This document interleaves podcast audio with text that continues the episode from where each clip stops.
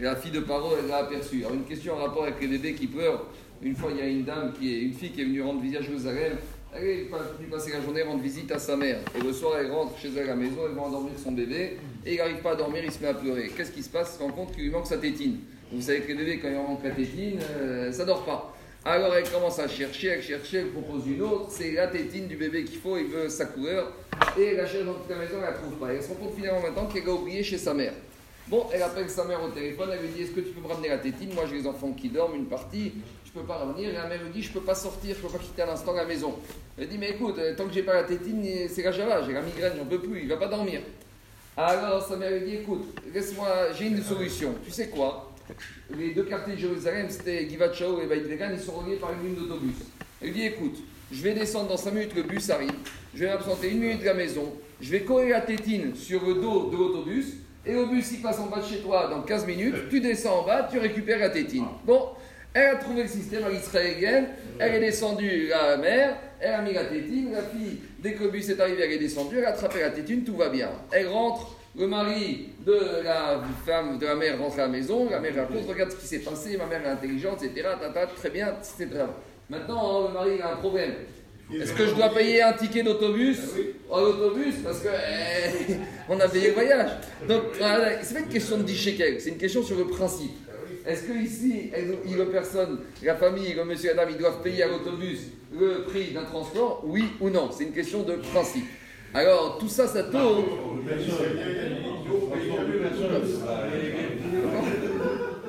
En tout cas, c'est une question de principe. Alors, ça tourne autour de quoi ici?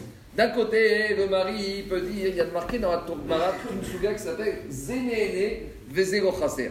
Il y a une souga dans la qui s'appelle, quand il y a deux juifs, et il y, a un, il y a un juif qui a un bien, et il ne tire pas profit de ce bien.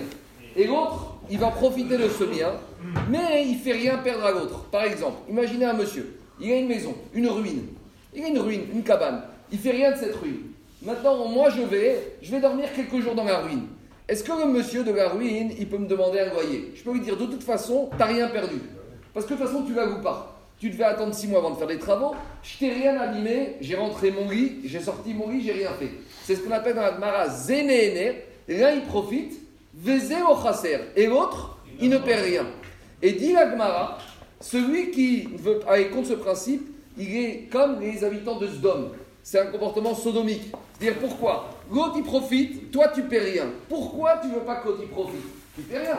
Le monsieur qui a une ruine, de toute façon dans six mois il va tout casser. En attendant, ça te coûte quoi que je mette mon lit dedans, que je dorme le soir? Rien. Alors si tu m'empêches de le faire, on va dire qu'il n'y a aucun problème administratif, etc. Si tu m'empêches de le faire, ça veut dire que tu as un comportement, tu veux pas me faire du bien, que ça te coûte rien. Si ça te coûtait de l'argent, je comprends, mais ça te coûte rien que je profite.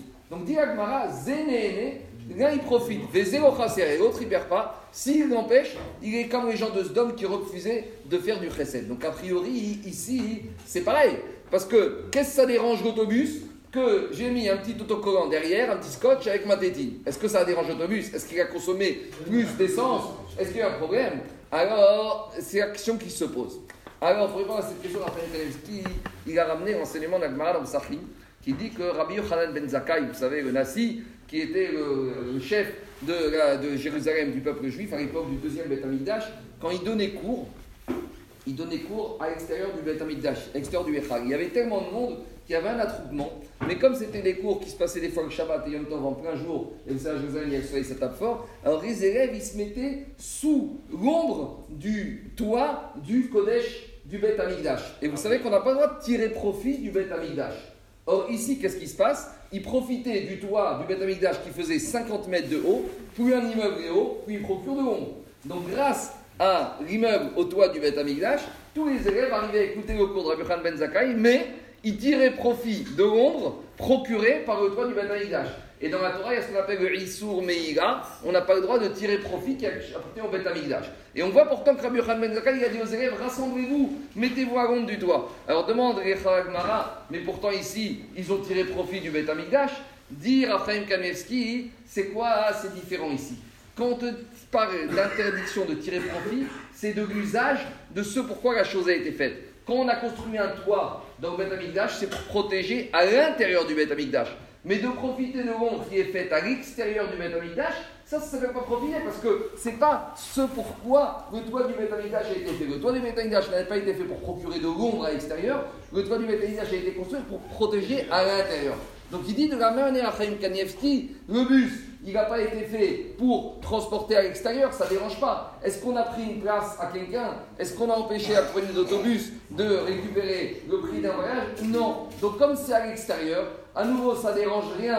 Le premier autobus n'a rien perdu. Et les parents, ils ont profité. Donc on rentre dans Zénéné, Vézélo Ils profitent et l'autre, ils ne perdent pas. Parce qu'ils n'ont pas utilisé quelque chose, ce à quoi c'était destiné. Si maintenant, la grand-mère, elle avait mis la tétine sur une place et qu'elle avait mis un scotch interdit de s'asseoir dessus, alors là, il aurait fallu payer le. Mais étant donné que été mis à l'extérieur, ça, ça rentre dans ce qu'on appelle Zénéné, Vézé, Gochaser il profite, il ne paye pas, et donc même d'après la morale, c'est pas obligé de payer. Maintenant, il est évident que si maintenant on commence comme ça et que tout le monde se met à mettre des choses, des, se des autobus Egen, comme de DHL ou d'un transport ou de FedEx, alors là, et non, avec l'Israélien, ça peut tourner comme ça. Et là, ça peut poser problème à Egen. Mais dans le cas présent, puis que c'est les personnes qui ont fait, Zénéné, c'est en tout cas ça qu'il faut se rappeler. Entre juifs, si je peux faire profiter l'autre sans que ça me coûte, il faut le faire. Qu'avez